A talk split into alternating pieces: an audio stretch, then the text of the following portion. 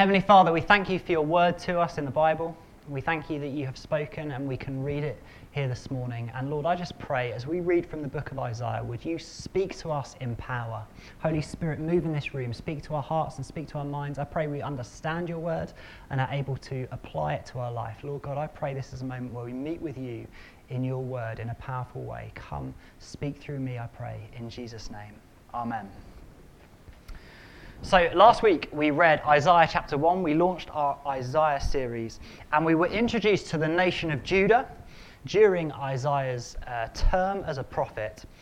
And we saw very, very clearly that the nation of Judah was a very, very sinful nation, deserving of God's wrath and judgment. Although they thought of themselves as God's children, God said to them their deeds were so evil, it was as if they were offspring of evildoers. Though they were very religious and observed ceremonies and sacrifice, God criticized them because they did not seek justice or care for needy people in their midst. Um, and you might remember that I only read from the first 18 verses of chapter 1 last week. Um, but actually, the rest of the chapter continues in a similar vein. In, in fact, the language in the second half of Isaiah 1 is even stronger. In the second half of Isaiah chapter 1, God compares the nation of Israel to a whore essentially says, You've been so unfaithful to me, God says, You've been so unfaithful to me, you're like a whore. That's, that's, how your, that's what your deeds are like. So we've seen in Isaiah chapter 1 that Judah is a very, very sinful, unfaithful, wicked people. But there was, of course, a glimmer of hope last week um, that I preached on very br- briefly. Verse 18 itself says this Though your sins are like scarlet, they shall be white as snow. Judah is this wicked nation, but God says, I-, I will give you forgiveness. Believe in me, and I will forgive you. Your sins, though they are like scarlet, will be white as snow. And that's the hope we cling to as Christians, isn't it? We know we're all sinners, we know we've all done things wrong. And yet, God is merciful and offers us the free gift of forgiveness that all who would believe in Jesus Christ would have their sins forgiven and would enter into eternal life. Ah, that's amazing. We don't deserve that forgiveness, and yet that is what God offers us in Jesus Christ. As we come to turn to Isaiah chapter 2, I want you to imagine that Isaiah the prophet is looking down upon the city of Jerusalem, upon the nation of Judah, whom he just prophesied about in chapter 1. And all he sees is all the wickedness that he's just declared, all the lack of justice, all the lack of love, all the, all the evil that's going on in the city of Jerusalem. And then at the beginning of chapter 2, it's almost like Isaiah, this prophet, turns and sees a different vision of the city of Jerusalem. He, he looks and sees the reality of Jerusalem, which is wicked and evil and unfaithful to God. And then he turns and God gives him a new vision for the new Jerusalem.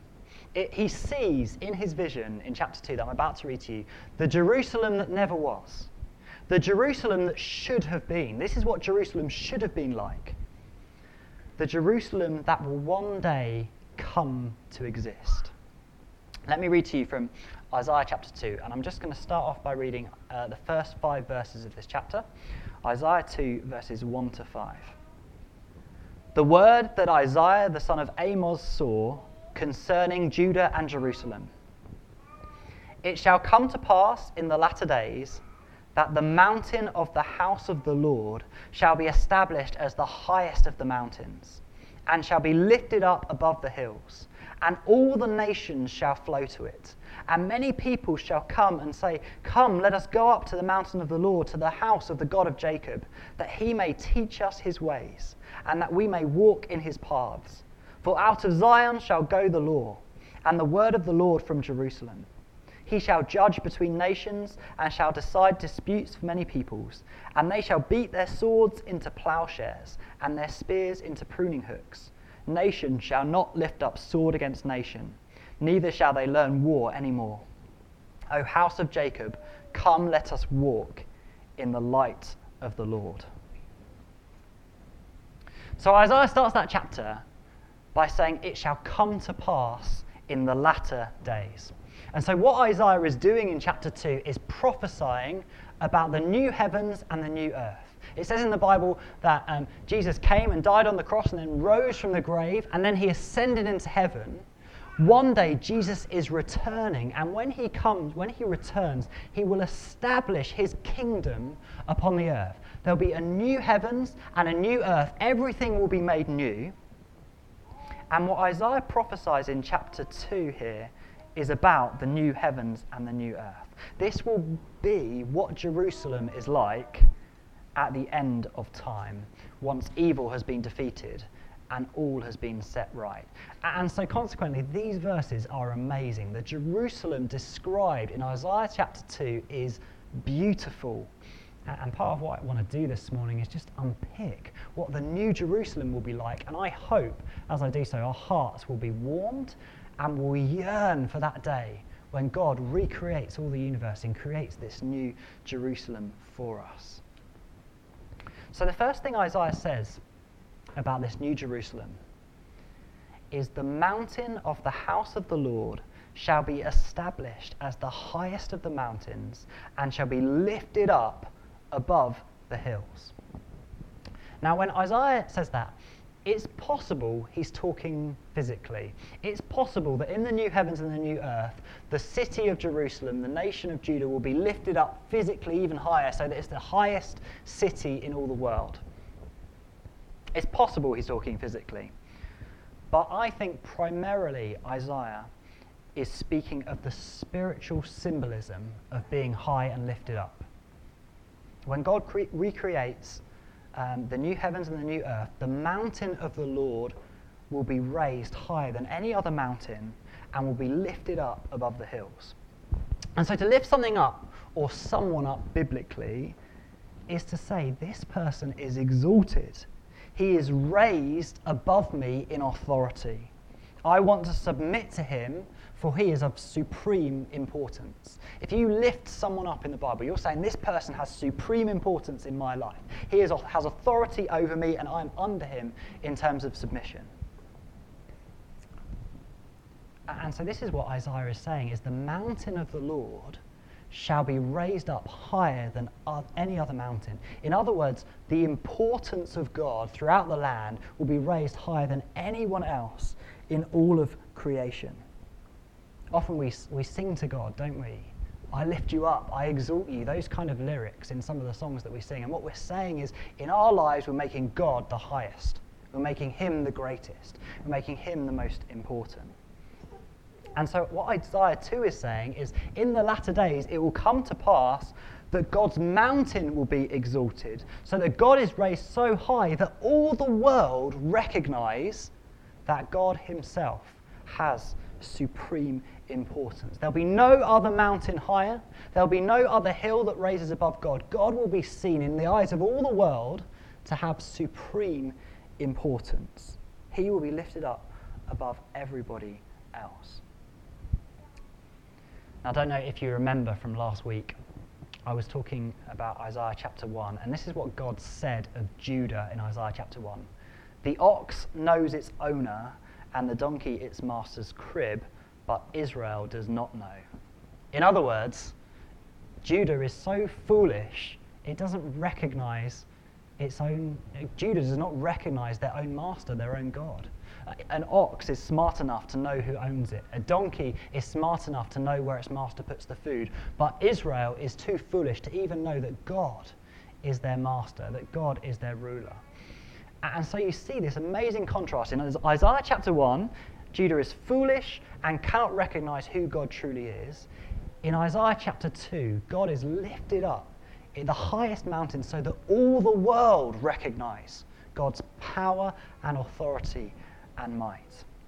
In Isaiah 2, everything is put to right as God, the mountain of the Lord, the house of God, is raised up over all. God is lifted up. He is victorious. All the world recognize his authority and ultimate importance.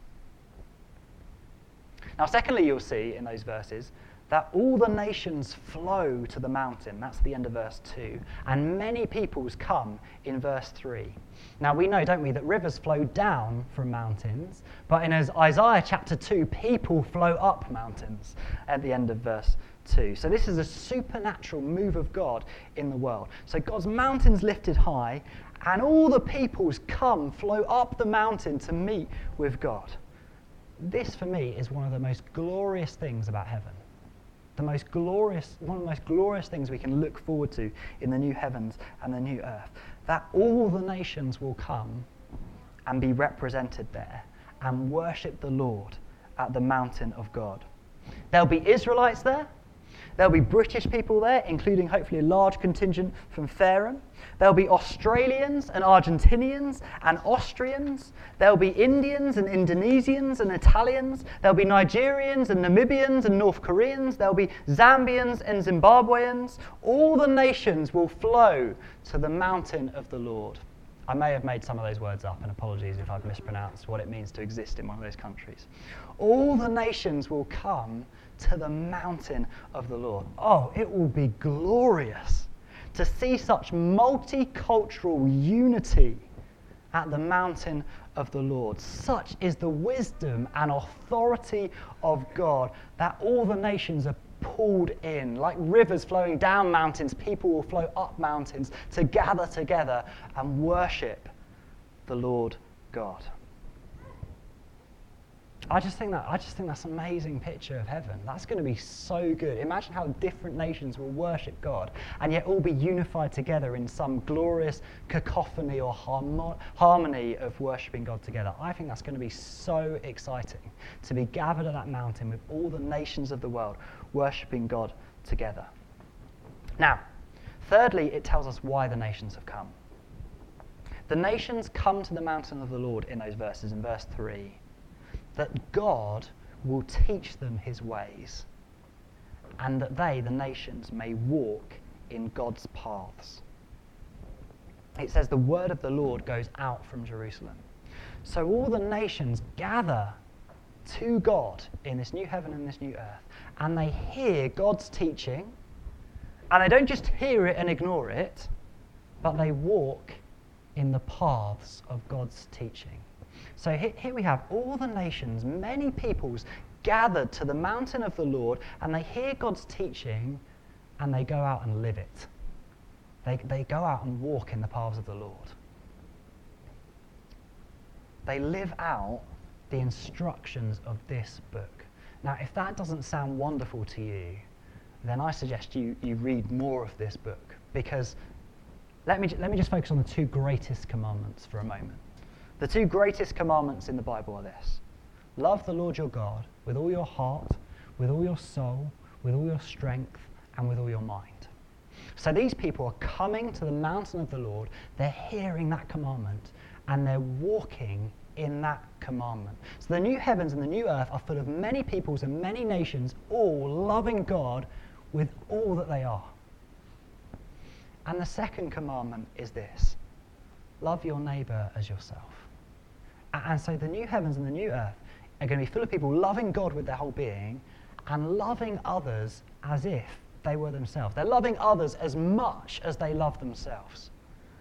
That is going to create a truly wonderful, wonderful world. I think of my own life and the selfishness and the pride with which sometimes I exist in, on this earth.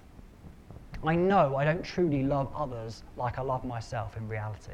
I think of how different my life would be, maybe, if I did really love others like I love myself. And, and sometimes, by God's grace, by the power of the Holy Spirit, I do live a little bit like that. But imagine an entire world of people who love God with their entire being and love each other as if they love themselves. That's going to be a wonderful community to be a part of. That's going to be full of life and energy and care. I can just imagine us uh, growing food and, and serving food to one another and coming together, and having massive meals and just loving and caring for one another. That's the world. That is what this world should be like now. That is what this world will be like when Jesus returns in glory and recreates the heavens and the earth. People coming to hear God's teaching and living it out truly and perfectly.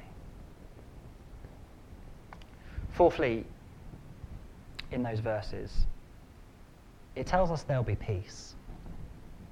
Have a look at verse 4. He, God, shall judge between the nations and shall decide disputes for many peoples. I don't think Isaiah is anticipating lots of disputes in heaven. Rather, he's, he's describing a world in which everyone submits to God as judge. They recognize his authority and so submit to him. And so instead of political argument and complete disarray and a conflict of interest in the new heaven and the new earth, all disputes are just settled by God and we'll, we'll live without such arguments. Brexit won't be an issue in heaven. Hallelujah. Praise God. Uh, and then it says it in, in verse 4 continued They shall beat their swords into plowshares, their spears into pruning hooks. In other words, what these people are doing is taking their weapons, their swords and their spears, and they're turning them into farming equipment. The weapons are no longer necessary. There is no war. No one, no, no, no two nations are going against each other in war. No two people are going to fight. There will be complete and utter peace. And so we won't need swords and we won't need spears. We'll just need farming equipment to grow food and to live and eat and enjoy life together. That's, that's the new heavens and the new earth, as described by Isaiah chapter 2. It's a wonderful, wonderful place. The mountain of the Lord is lifted up, and all come and worship him. All recognize God's true authority. There are many nations all coming with their different cultural ideas and coming and worshipping together in a wonderful way, all worshipping the Lord God, Jesus Christ, the King of this kingdom. And God brings his teaching and all hear the teaching and respond to the teaching and live it out, walk in the paths of God. And therefore, there is peace on earth. No more war, no more conflict, just peace and farming. If, if you don't want to be a farmer, then hard luck. Um, I think we'll all love being farmers in the new heaven and the new earth. Doesn't that just sound wonderful? That is, that's the world I want to live in. You know, I love life. I do love life. But there's a very large part of me that longs for that day when Jesus will return and establish this kind of world on the earth, in the new earth. And, and if you're a Christian here this morning, you should have that very same longing. That doesn't mean you hate life, but it means you do long for this amazing future where God returns and is worshipped and all things are put right. It will be an amazing, amazing time. Having seen that vision, Isaiah ends this little section with a command. Verse 5 O house of Jacob, come let us walk in the light of the Lord. Christchurch Fareham, in view of Isaiah's vision that he sees in, cha- in, Isaiah chapter 2, in view of this new Jerusalem that shall come to pass in the latter days, I say to us as a church, and I say to you individually, Come, church, let us walk in the light of the Lord. Come, church, let us walk in the light of the Lord. What does that mean? What does that look like? When Isaiah wrote those words, he had some idea what it meant to walk in the light of the Lord. But now, as Christians, we have a, a more complete picture of what it means to walk in God's light. Because we have Jesus Christ, the light of the world. Jesus Christ was God in human flesh, come into the world. And, and God describes the world as darkness and describes Jesus Christ as light. He comes as the light of the world. Everything he does was perfect and right and righteous. And so that's like light shining in the darkness. He's the one who brings truth, and that's like light shining in the darkness. Everything about Jesus Christ is, is light and bright and glorious. It says in John, Jesus says in John 8, verse 12, I am the light of the world. He who follows me shall not walk in darkness, but have the light of life. And so to follow Jesus is to not walk in darkness and to walk in light. If you're not a Christian here this morning, I'd encourage you to follow Jesus Christ because to follow Jesus is to walk not in darkness, but in the light of life.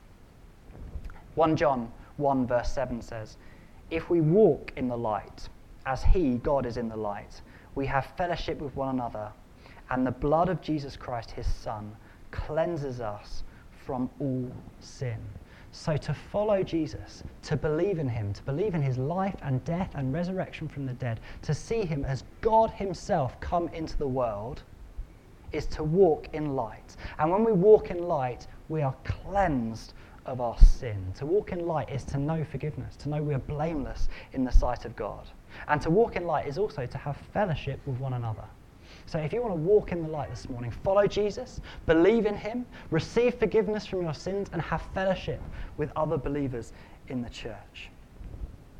Maybe your challenge here this morning, if you're thinking, I don't know whether I'm walking in the light, am I doing a good job of walking in the light?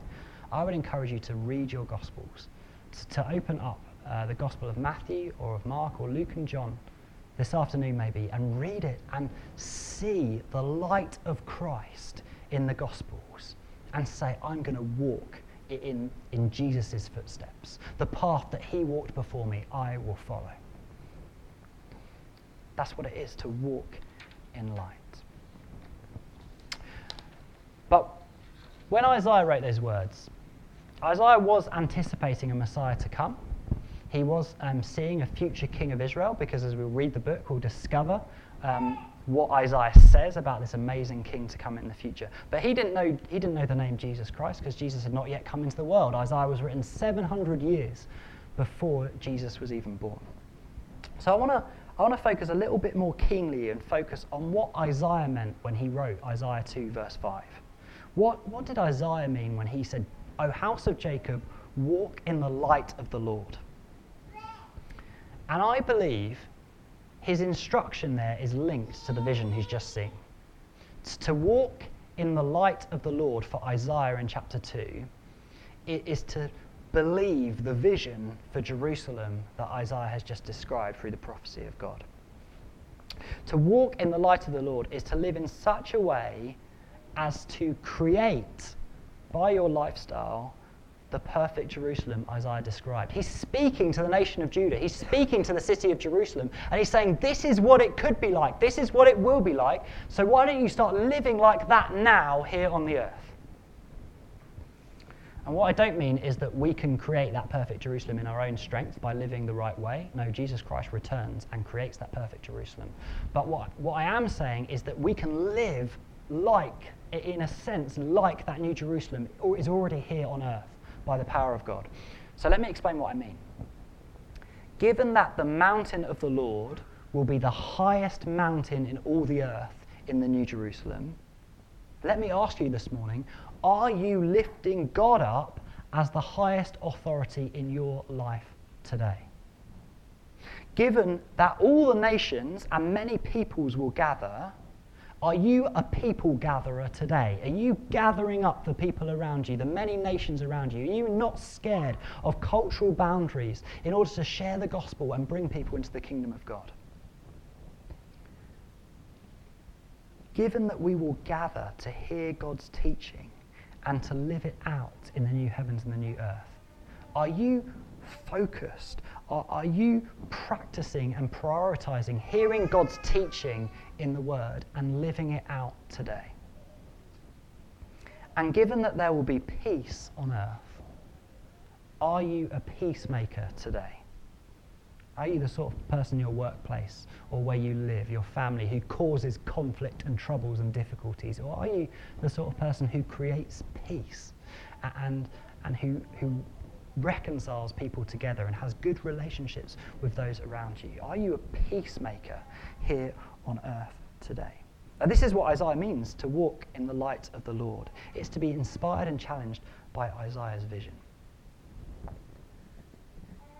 So I want to challenge you this morning. Are you lifting God up as your highest authority? Are you gathering people in your life? Are you prioritizing God's teaching and living it out? Are you a peacemaker in your life? Are you living like you're already in the new heavens and the new earth? Because if you get lots of practice here on earth, you're going to be really good at it when you get to heaven. So Isaiah sees this vision of Jerusalem and calls the whole nation of Judah, the whole city of Jerusalem, to walk in the Lord's light. But as he does so, it's almost as if he catches again a glimpse of Isaiah chapter 1. Uh, imagine, as I was saying at the start, Isaiah's, he's got the old Jerusalem there, the reality of what Jerusalem is like on his left hand side. And then on his right hand side, he's got this wonderful, perfect vision of what Jerusalem truly could be, what it truly should have been, what it will be in the future. And as he comes to the end of verse 5, it's almost as if Isaiah just catches the, the current reality of Jerusalem back in the corner of his eye. And as he catches the, the reality of Jerusalem, he realizes there is one very important barrier, a wall that must come down. If, Jer- if Jerusalem is to be this perfect city, then there's something that there's one thing that definitely, definitely needs to change in the current, the current city of Jerusalem. And that thing, that wall that must fall down, is the pride of man. And so I'm going to read to you verses 6 to 22. I'm not going to go through all these verses in as much detail, but I want you to see as I read these verses how critical God is and how critical Isaiah is of pride. If you, don't, if you don't get these from these verses, then I haven't read it very well because it is, it is blindingly obvious when you get to the end of this passage I'm about to read you that God hates pride. So, Isaiah 2, verses 6 to 22. For you have rejected your people, the house of Jacob because they are full of things from the east, and, and of fortune tellers like the Philistines. And they strike hands with the children of foreigners. Their land is filled with silver and gold, and there is no end to their treasures. Their land is filled with horses, and there is no end to their chariots. Their land is filled with idols. They bow down to the work of their hands, to what their own fingers have made. So man is humbled, and each one is brought low. Do not forgive them. Enter into the rock and hide in the dust from before the terror of the Lord, from the splendor of his majesty. The haughty looks of man shall be brought low, and the lofty pride of men shall be humbled, and the Lord alone will be exalted in that day. For the Lord of hosts has a day against all that is proud and lofty, against all that is lifted up, and it shall be brought low, against all the cedars of Lebanon lofty and lifted up, and against all the oaks of Bashan, against all the lofty mountains, and against all the uplifted hills, against every tower, and against every fortified wall, against all the ships of Tarshish, and against all the beautiful craft. And the haughtiness of man shall be humbled, and the lofty pride of men shall be brought low. And the Lord alone will be exalted in that day. And the idols shall utterly pass away and people shall enter the caves of, uh, uh, caves of the rocks and the holes of the ground from before the terror of the Lord, and from the splendor of his majesty, when he rises to terrify the earth. In that day, mankind will cast away their idols of silver and their idols of gold, which they made for themselves to worship. And to the moles and to the bats, to enter the caverns of the rocks and the clefts of the cliffs from before the terror of the Lord and from the splendor of his majesty, when he rises to terrify the earth. Stop regarding man in whose nostril is breath, for of what account is he?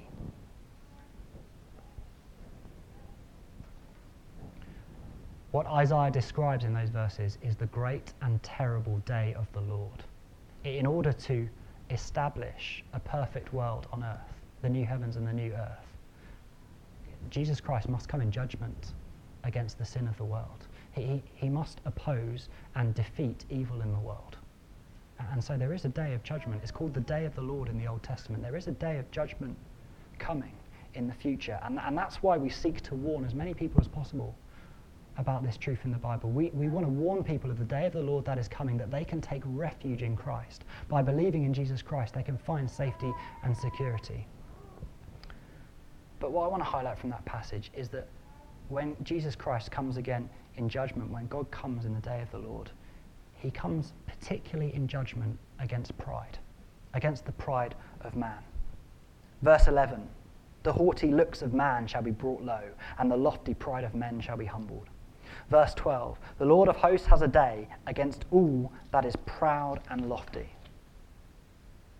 In the next verses. The Lord is against the cedars of Lebanon, against the lofty mountains, against the uplifted hills, against the high towers, against the fortified walls, against the ships of Tarshish. And then in verse 17, the haughtiness of man shall be humbled, and the lofty pride of men shall be humbled. If you haven't worked this out yet, God opposes the proud. God hates pride.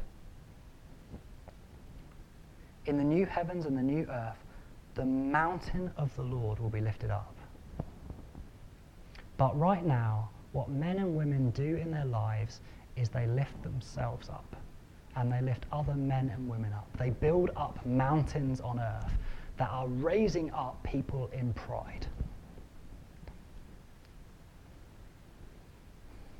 When we boast to other people, that's exactly what we're doing when we, when we boast amongst others, we're saying, oh, I'm fantastic at this, I'm brilliant at this. What we're doing is we're essentially building ourselves a little mountain, a little mountain of Duncan over here when I do boasting, to raise myself up over and above other people in my life.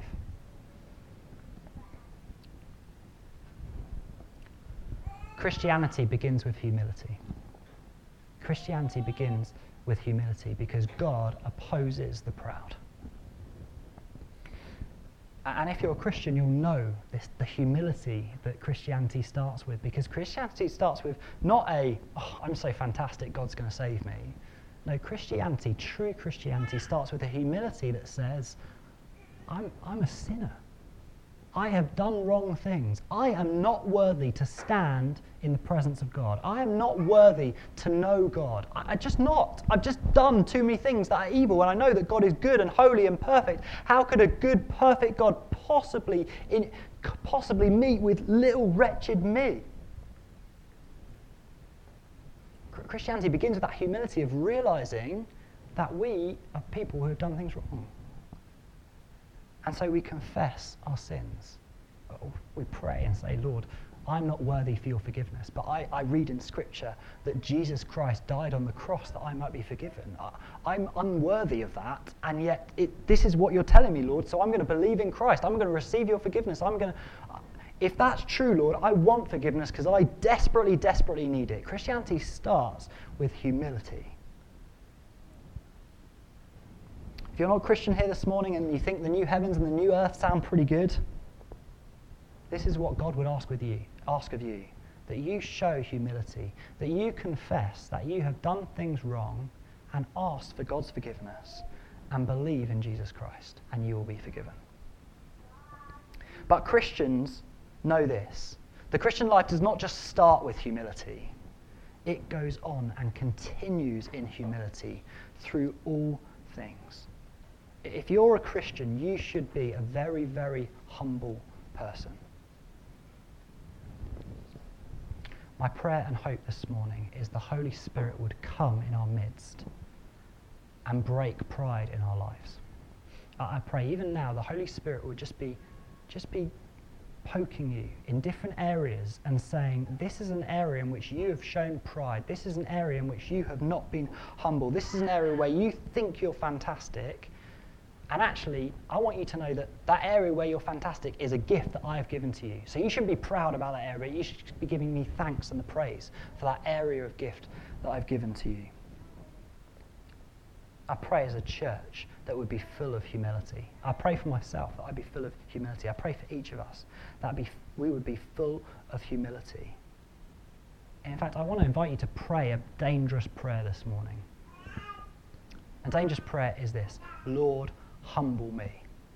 The reason that's a dangerous prayer is because often the way God humbles us is to break down the things we've built up for ourselves, and that can be a very painful thing. Um, often, when people pray that prayer, I know in my own life, when I've prayed that prayer, Lord, humble me, God's taken areas in which I've been successful and, and turned them to failure. And I, and I thought, God, what's going on? And I've realized that it's God been answering that prayer of, of me asking for humility. So if, you, if you're bold enough this morning, I'd invite you to pray that prayer Lord, humble me, because God opposes the proud and God lifts up the humble. Have a look at verse 22, the end, the end of the chapter. This is, this is the command of Isaiah chapter 2. Stop regarding man in whose nostrils is breath if the pride of man will be brought low, and if the mountain of the Lord will be lifted up. On this earth, here and now, we need to stop regarding man. We need to stop giving mankind, other human beings, ourselves, the praise and the glory and the, the trust and the authority. We need to stop making men and women the ultimate authority in our lives. And we need to start lifting God up instead when Isaiah mentions the breath in the nostrils, it's a reference to Genesis 2. And in Genesis 2, it says, when God created man, he, he gave them breath in their nostrils. And so, what Isaiah is, is saying is, why are you regarding man? Why are you praising man? Why are you giving man the authority in your life? He's just someone God created. He, he's, he's got breath in his nostrils like every other human being on the earth. God created him. So, if you think that person's fantastic, then give God the regard. Give God the praise. Lift God up, for He is the one who created that person. He is the one who created you. Stop worshipping men and women. Stop lifting them up. Stop, stop, in, stop in pride lifting ourselves up. Instead, know that their breath and our breath is a gift from God. So, on the basis of Isaiah chapter 2, as I draw to a close, this morning. In the latter days it shall come to pass that there will be a new heaven and a new earth, and the mountain of the Lord will be raised up higher than any other mountain. And the nations will come and hear teaching and go out living in the commands of the Lord, and there shall be peace on earth. And in light of that amazing future which Jesus Christ has won for us by his death on the cross, we must walk in the light of the Lord. Let's leave here walking in the light of the Lord this morning. And we must, verse 22, stop regarding man. Stop lifting up man, paying, paying regard to man, giving the worship to man, but instead give all worship and praise and glory to God, lifting him up in our lives. I'm going to pray for us for that. I'm going to thank God for this new Jerusalem that is coming, the wonderful new heavens and earth that I cannot wait for.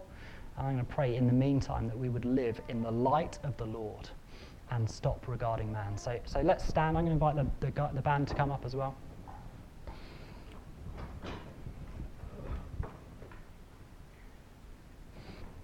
Let me pray for us. Heavenly Father, thank you so much for your forgiveness that we do not deserve. Thank you so much for this amazing future that you've laid out in Isaiah chapter 2. Thank you that Jesus Christ has won this future for us, that all who believe in Jesus shall not perish but have eternal life, will enter into the new heavens and the new earth, will know the mountain of the Lord lifted high over all the earth, that all people in the world will worship the Lord and know that He is the ultimate authority on earth, that all the nations would gather to hear the teaching of the Lord and would leave living out those amazing instructions. That there would be peace on earth, perfect peace, no more tears, no more death, but just perfect peace across the entire world. Lord, we thank you and we look to that future with great anticipation. Lord, we cannot wait to be there. We long for it. It's going to be so, so good. But Lord, we pray by the power of your Holy Spirit, that before we get there, before that time comes, and you in your, your ultimate wisdom know when the right time is, in the meantime, before that happens, we pray we would walk in the light of the Lord. We pray we would follow in the footsteps of Jesus, living righteously in all that we would do. Come, Holy Spirit, empower us to do that, to live in your light. And I pray we would stop regarding man and start giving you all the glory and the praise. Lord, I pray you would break pride in our hearts this morning. If we've been lifting ourselves up, would you alert us to that and change us, Heavenly Father? If we've been regarding other men and women and thinking they're the most powerful, they're the most important, or they're the ones who rule over our lives, I pray you would break that, Lord God, and remind us that you are the King. You are the Lord of heaven and earth. You are the ultimate authority. You will rule. You will reign from Jerusalem on the earth. And Lord, I pray we would start living like it right now. For your glory, I pray this. In Jesus' name, amen.